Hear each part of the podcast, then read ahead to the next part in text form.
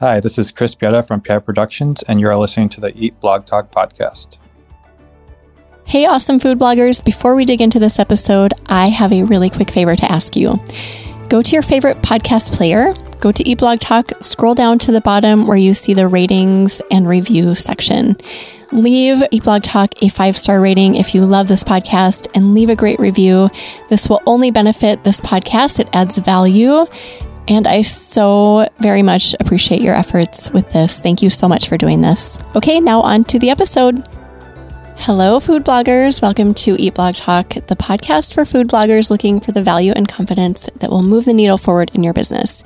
This episode is sponsored by Rank IQ. I am your host, Megan Porta, and you are listening to episode number 302.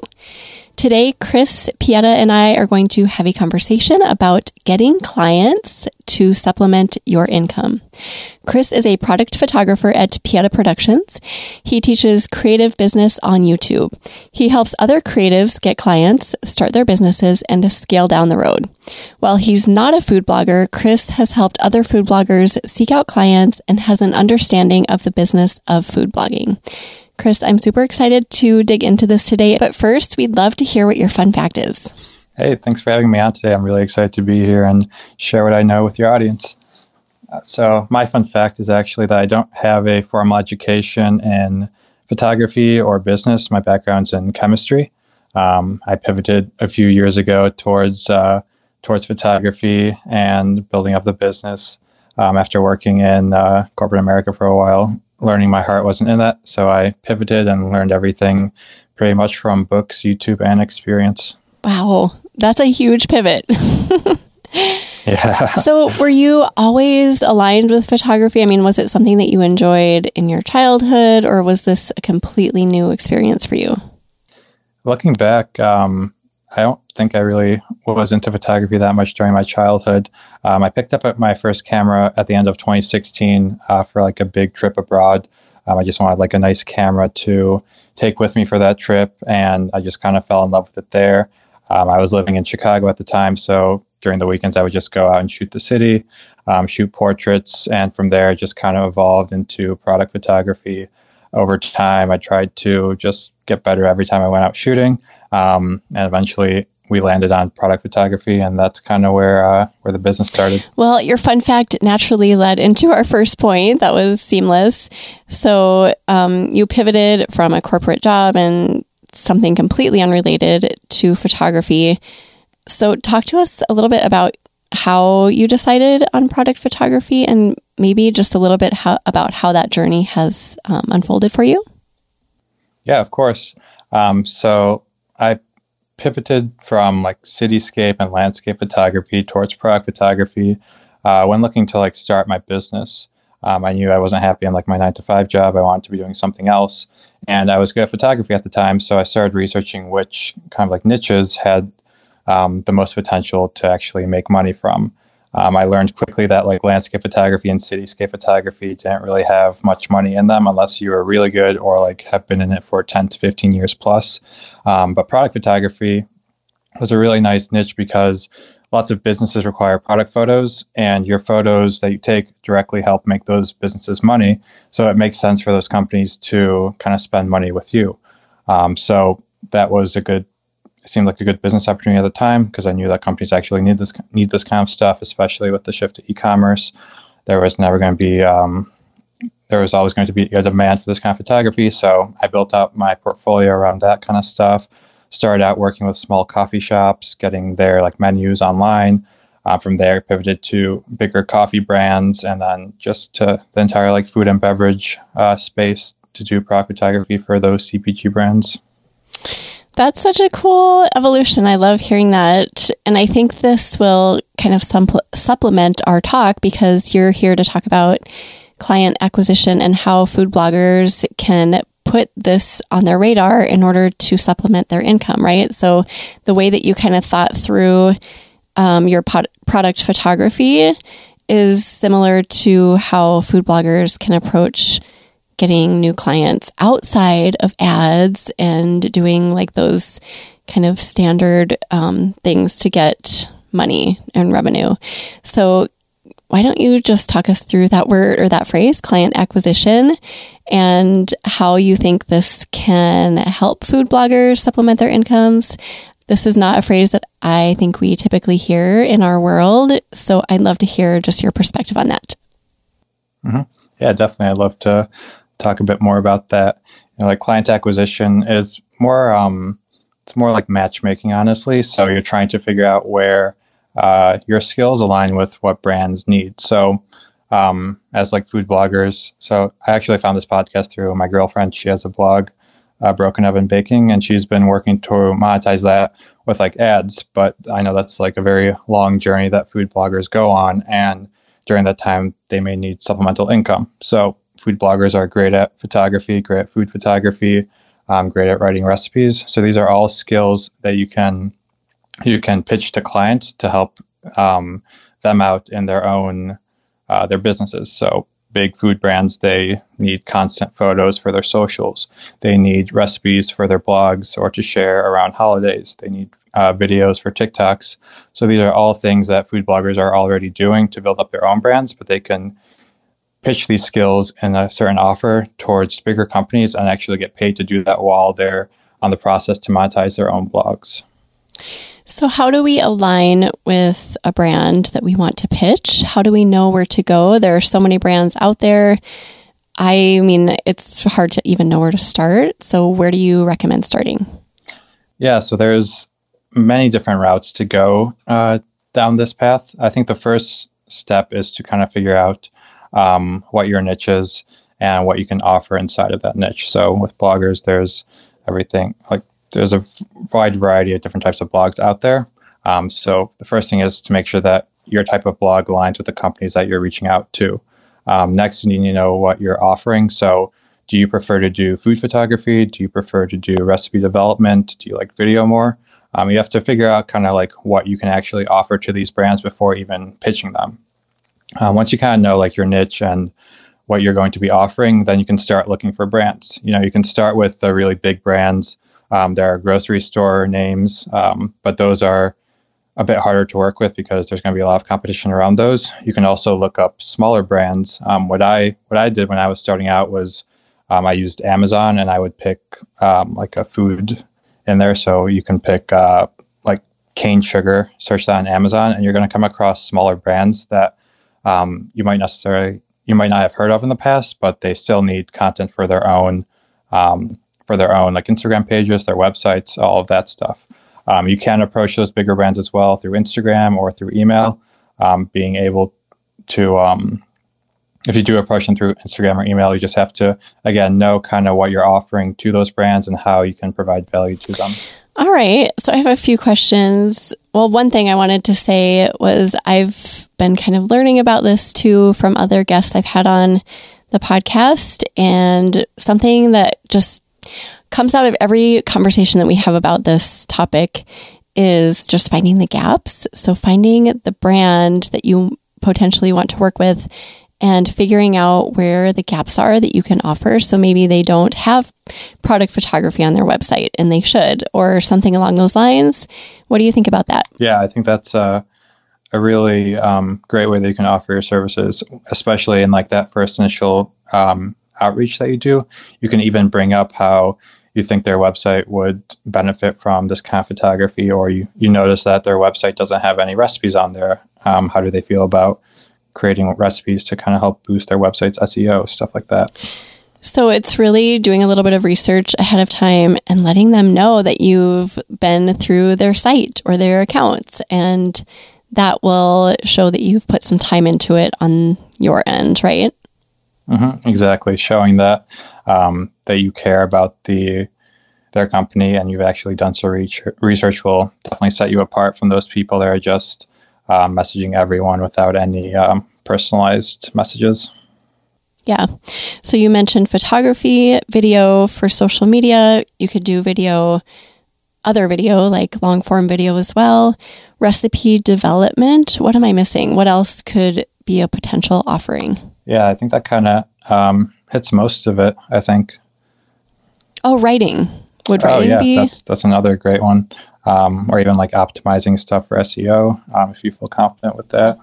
And that's the great thing about being a food blogger. We've got all of these skills. We are so adept at doing many different things. So we really do have a lot to offer. So I love this perspective. Like you've already got skills that you're doing every day, every week, and that you can offer to others who need, who can value, who would find value in your skills.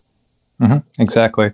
And to kind of build off of that, um, a lot of the time, if you're starting out in this kind of space, you may feel like you're not good enough yet to like be working with the brands. But one thing that I realized pretty recently was that there's room for almost like every level of photographer or blogger out there because there are some big range of brands from small brands to big brands and they all have different size budgets. So you just kind of have to find the brands that kind of like match your skill level. So if you're a beginner, you might want to just start with those really small brands and reach out to them. Um, and as you grow, you can um, you can reach out to bigger and bigger brands as well.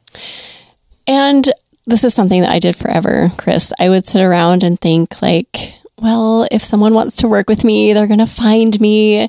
But that is not necessarily the case. We have to put the work in, we have to take action, and we have to be the one to initiate this sort of work, correct? Yeah, that's it. That's probably the biggest. Um, if anyone listening is going to take one thing away, it's that they have to they have to put in the work in order to actually get clients to come to them, um, or to actually get clients because clients aren't really going to be coming to you.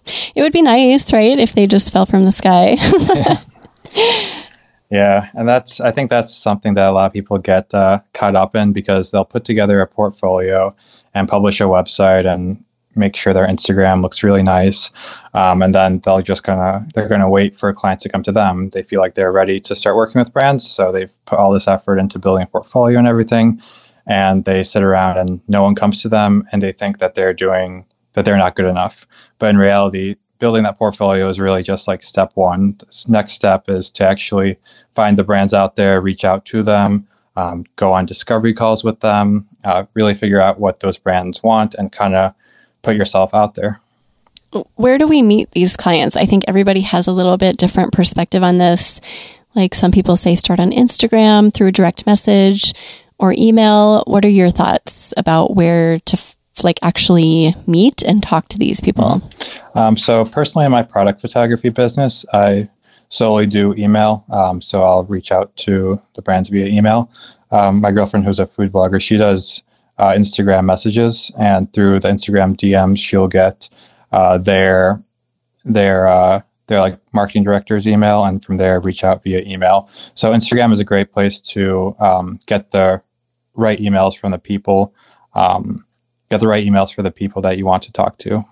So I'm just thinking this is not only a good way to supplement your income while you're waiting for ads, maybe, but it's also a good way to enhance your skills and um, what's the word like accelerate your skills too. What do you think about that?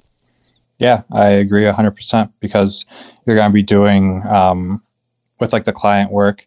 I think naturally you're going to have a pretty high, um, you're going to try and do the best effort possible for this client because you're getting paid for it. So you want to deliver the best results. So it's going to push push you to do better and better work, which will help your blog in the long run as well. Yeah, totally agree with that. And the more you can dig into these individual pieces of food blogging that you're doing anyway, you're going to get better at them. And that's just going to make you a more well rounded business person and entrepreneur. And I think there's only good things involved here.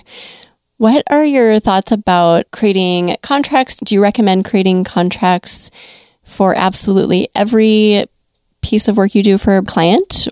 Mm-hmm. Um, so yeah, this is a it's a good question, but has a few different uh, answers. So like from my personal experience with my product photography business, I have my own like contracts that I um, put out, and I have clients sign those, and they're very straightforward. They're just like you get these usage rights for the photos, um, and the you, it just talks about the scope of the project. It's like very straightforward.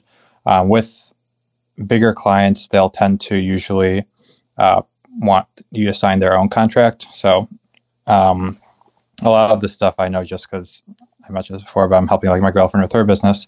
So she gets like a lot of contracts from bigger companies. So you're probably going to have to sign contracts for almost every project. I also, if they don't send you a contract, I recommend that you draft something up yourself. It doesn't have to be anything fancy, just to make sure that the terms are clear, the deliverables are uh, clear on the contract, just to protect yourself because you never know uh, what can happen. I know that can be a stumbling block if somebody is thinking about this being a great opportunity for them. Like, yeah, I I love doing photography. I would love to get clients. But the contract piece is like, wait, that's a big hang up. I have no idea what to put in it. I don't know where to go get it. So I can see that being something that keeps people from taking action. Do you know what I mean? Mm-hmm. Yeah, it's definitely uh, one of those like stepping stones that you feel like you should you need to have it right in the in the in the proposal, but you're not sure where to find that kind of stuff. Um, so for me, when I was starting out, I took uh, what's that website called? Uh, give me just one minute. Yeah, no problem. And while you're looking, I can just mention uh, Businessese. I know that she delivers a lot of really thought out and um, very thorough contracts for food bloggers.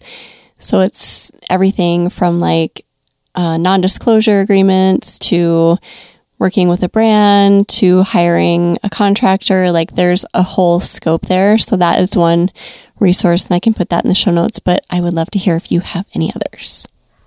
Mm-hmm. Yeah. Um, so when I was starting out, I used Honeybook, um, and they have some pre-built templates in there for their contracts. Um, so I just kind of pieced together uh, one of their templates into a contract that made sense for me. Um, and I just kept it very simple. I just, again, just have like the project scope in there, um, something saying that I'm the sole photographer for this project, something that involves the licenses. But yeah, I used Honeybook for for the contract portion of of the proposal. I'd love to take a moment to tell you about Clariti. Clariti is a powerful tool that allows you to organize, optimize, and update your blog content for maximum growth. Clariti gives you unparalleled insights into the ways that your content can be stronger and more valuable for your readers. Not only does it help you optimize your extensive library of blog content so you can increase your traffic, SEO ranking, and revenue, it also allows you to validate your updates with a direct integration to Google Analytics. Some bloggers are tracking this information manually with multiple spreadsheets and countless hours spent uncovering the data they need in Google Analytics. Clariti automatically syncs all of your data for you saving you hours upon hours of admin tasks. All of your post information appears in Clariti. Everything is done directly from your Clariti dashboard, and you can be confident in the fact that you're getting the most up to date insights to the health of your content. If you are interested in checking out Clariti, head to clariti.com forward slash eatblogtalk. Clariti is spelled C L A R I T I dot com forward slash eatblogtalk to sign up for the waitlist and take advantage of their $25 a month forever plan. Go to clariti.com forward slash eatblogtalk or check out the resources page on eatblogtalk.com forward slash resources. What else do you have for us? I know that there are a few different pieces of this that we could talk more about. Is there anything that you want people to keep top of mind as they're approaching this and considering it? Yeah, I think one important piece of this, um, I talked about knowing your offer earlier. Um, I think it's very important to have some sort of portfolio page on your blog or maybe even a different website that kind of outlines what the services are that you're hoping to offer. So it could be a few food photography photos, um, a sample sponsored recipe development uh, post that you made for a company, or just even like a mock sponsored post, something that will show uh, the clients that you're reaching out to uh, what you can do for them. So it's anyone can like write an email and say I can do blah blah blah, but having like something to back that up is really important. Um, so this is one thing like my girlfriend did. So her her blog is Broken Oven Baking, but she also made a separate um, page that shows what she can do and different types of client case studies that will kind of help future clients see like what they're what she's capable of.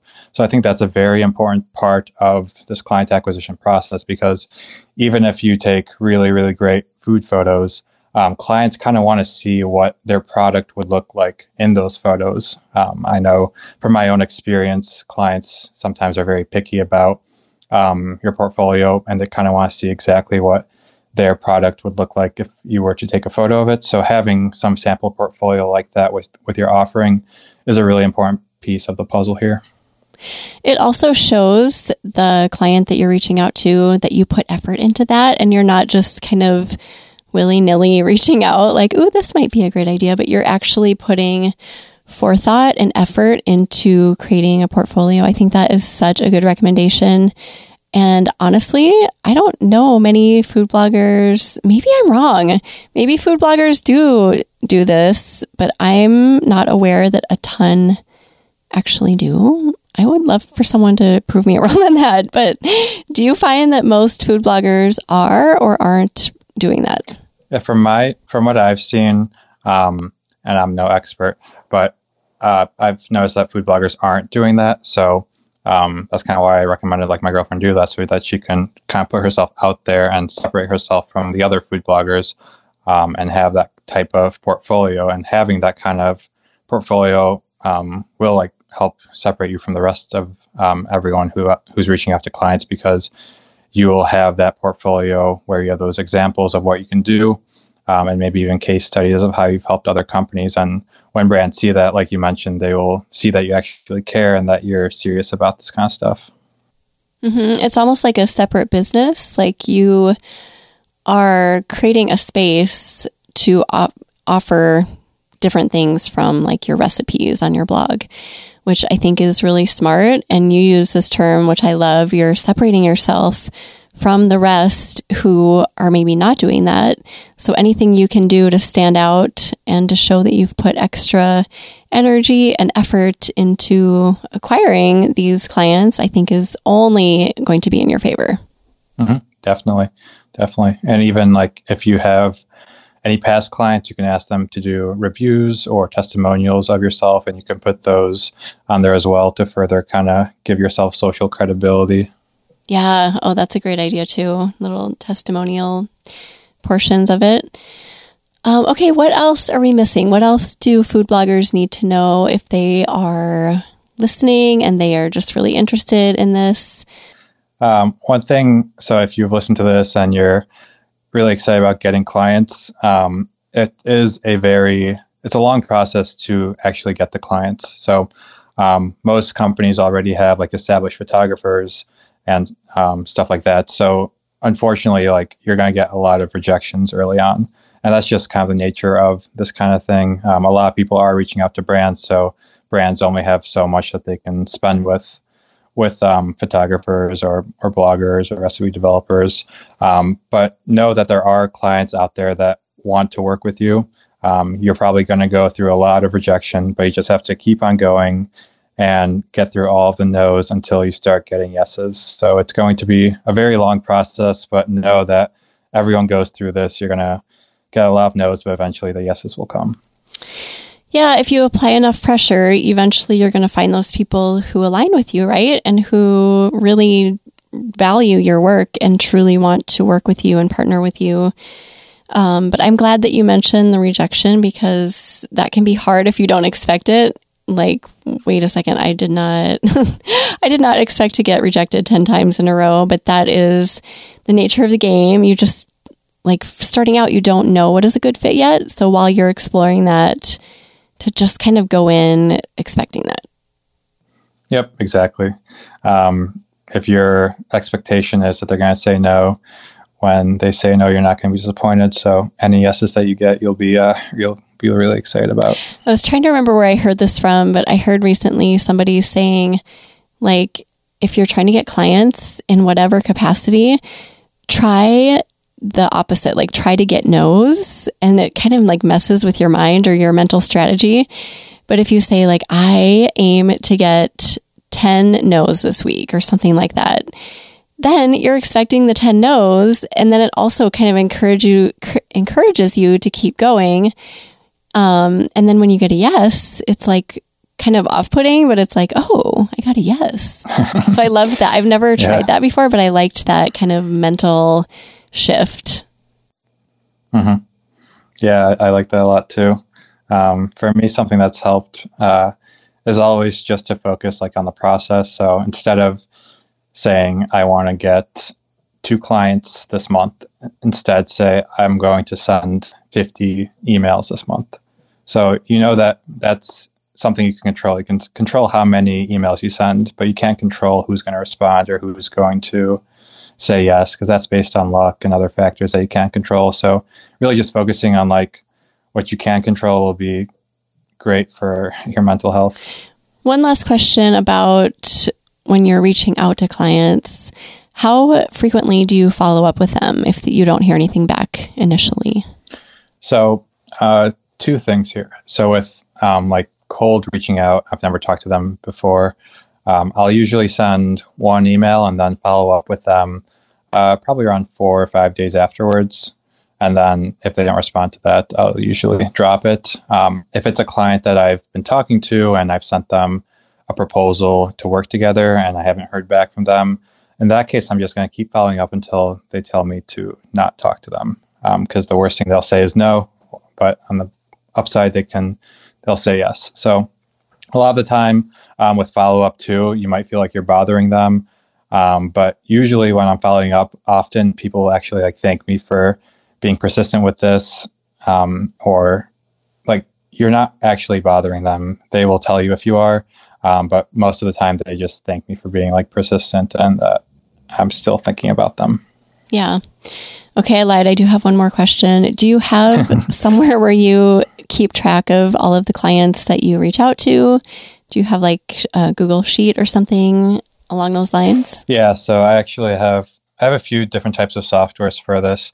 Um, that could be a whole other podcast episode, honestly. But uh, Google Sheets is a great place to just keep track of um, clients because you can just make a column for like first name, last name, job title, company, and email, and then you can check off how many times you've followed up with them.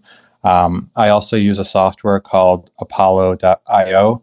Um, it's a really powerful tool to help you one find email addresses and two keep track of um, who's responded and who hasn't responded. But that's um, that's I think it's pretty expensive every month. Um, it's definitely not necessary, but it's a nice software to have. Okay, but having somewhere where you keep track, I think is good, right? Because otherwise, I can just see it being like, oh wait, I think I contacted them last week, but um, just to have it like set in stone and certain, so you can log any anytime you want to follow up or anything like that and dates too like dates you've contacted them etc mm-hmm. yeah exactly organization yeah. is key in this kind of stuff and yeah Exactly. Yes, organization is key for food bloggers no matter what we're talking about, whether it's client work or content. I feel like we all need just places to store all of that stuff, all of that information. Do you have a main takeaway that you want to leave us with, Chris, along the lines of this topic?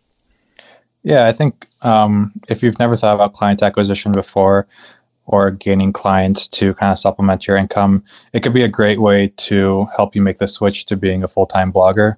Um, you're, you can supplement your nine to five income with client work or even just pure client work until your blog is ready to be monetized.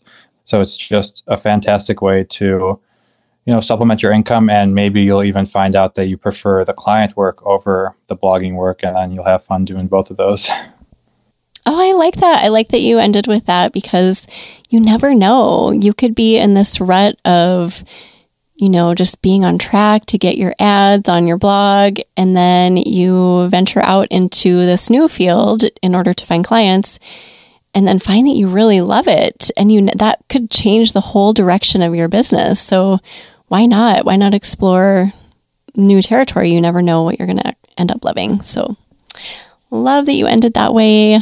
And thank you so much for being here, Chris. This was so valuable. Of course, this was a really great conversation. Thanks for having me. Yeah. So, do you have either a favorite quote or words of inspiration to share with us? When nothing seems to help, I go and look at the stonecutter hammering away at his rock, perhaps a hundred times without as much as a crack showing in it. Yet at the hundred and first blow, it will split in two, and I know that was not the blow that did it, but all that had gone before. So I like this quote just because it kind of talks about the process of of building like a blog and how you're going to be putting a lot of hours in and it's going to seem like nothing is working and your numbers might not be going up but it's not the last when you do finally make it, it's not an overnight success. It's what you've done all the way up until that point. It's the hundreds and hundreds of hours that you put in until that point. Oh, I love that. It's like you could come up with so many different analogy or not analogies, but like visuals for that, like the planting of a seed and how you put it in the ground and you have to wait and you have to do the right things and keep going. And then eventually it's going to grow. And it doesn't mean that it's not there when it's not growing. It just means that it's working underneath and it's kind of that same thing. Um, yeah. So I absolutely love that. I think that aligns with our topic, but also just being a food blogger and just continuing on the path, even when it feels like nothing's working, the traffic isn't going anywhere, all of the above, et cetera, et cetera. So thank you for sharing that. So we will put together a show notes for you and we'll put everything that we've talked about today inside of the show notes. So you can find those at eatblogtalk.com forward slash Pieta Productions. So why don't you share where everyone can find you, if you have any resources that people can grab from you, where you are on social media, all of the above. Yeah, of course. Um, so if you're really interested in client acquisition, I have like a free 20 minute training on my website. Um, it just goes through kind of what we talked about here um, in more detail. That's a great resource. That's just chrispieta.com. Um, I'm on YouTube. There I do uh, long form videos kind of talking about what we did uh, here today. I do client acquisition, scaling your business, um, kind of the whole creative business journey that everyone goes on. Um, and then I do a very similar thing on Instagram. It's just short form content. So I'm pretty big on Reels right now. So almost every day I'm posting a 30 second clip teaching you uh, the creative business. Awesome. Well, everybody go check Chris out. And thank you again so much, Chris, for joining me. And thank you for listening today, food bloggers. I will see you in the next episode. We're glad you could join us on this episode of Eat Blog Talk. For more resources based on today's discussion, as well as show notes and an opportunity to be on a future episode of the show, be sure to head to eatblogtalk.com. If you feel that hunger for information, we'll be here to feed you on Eat Blog Talk.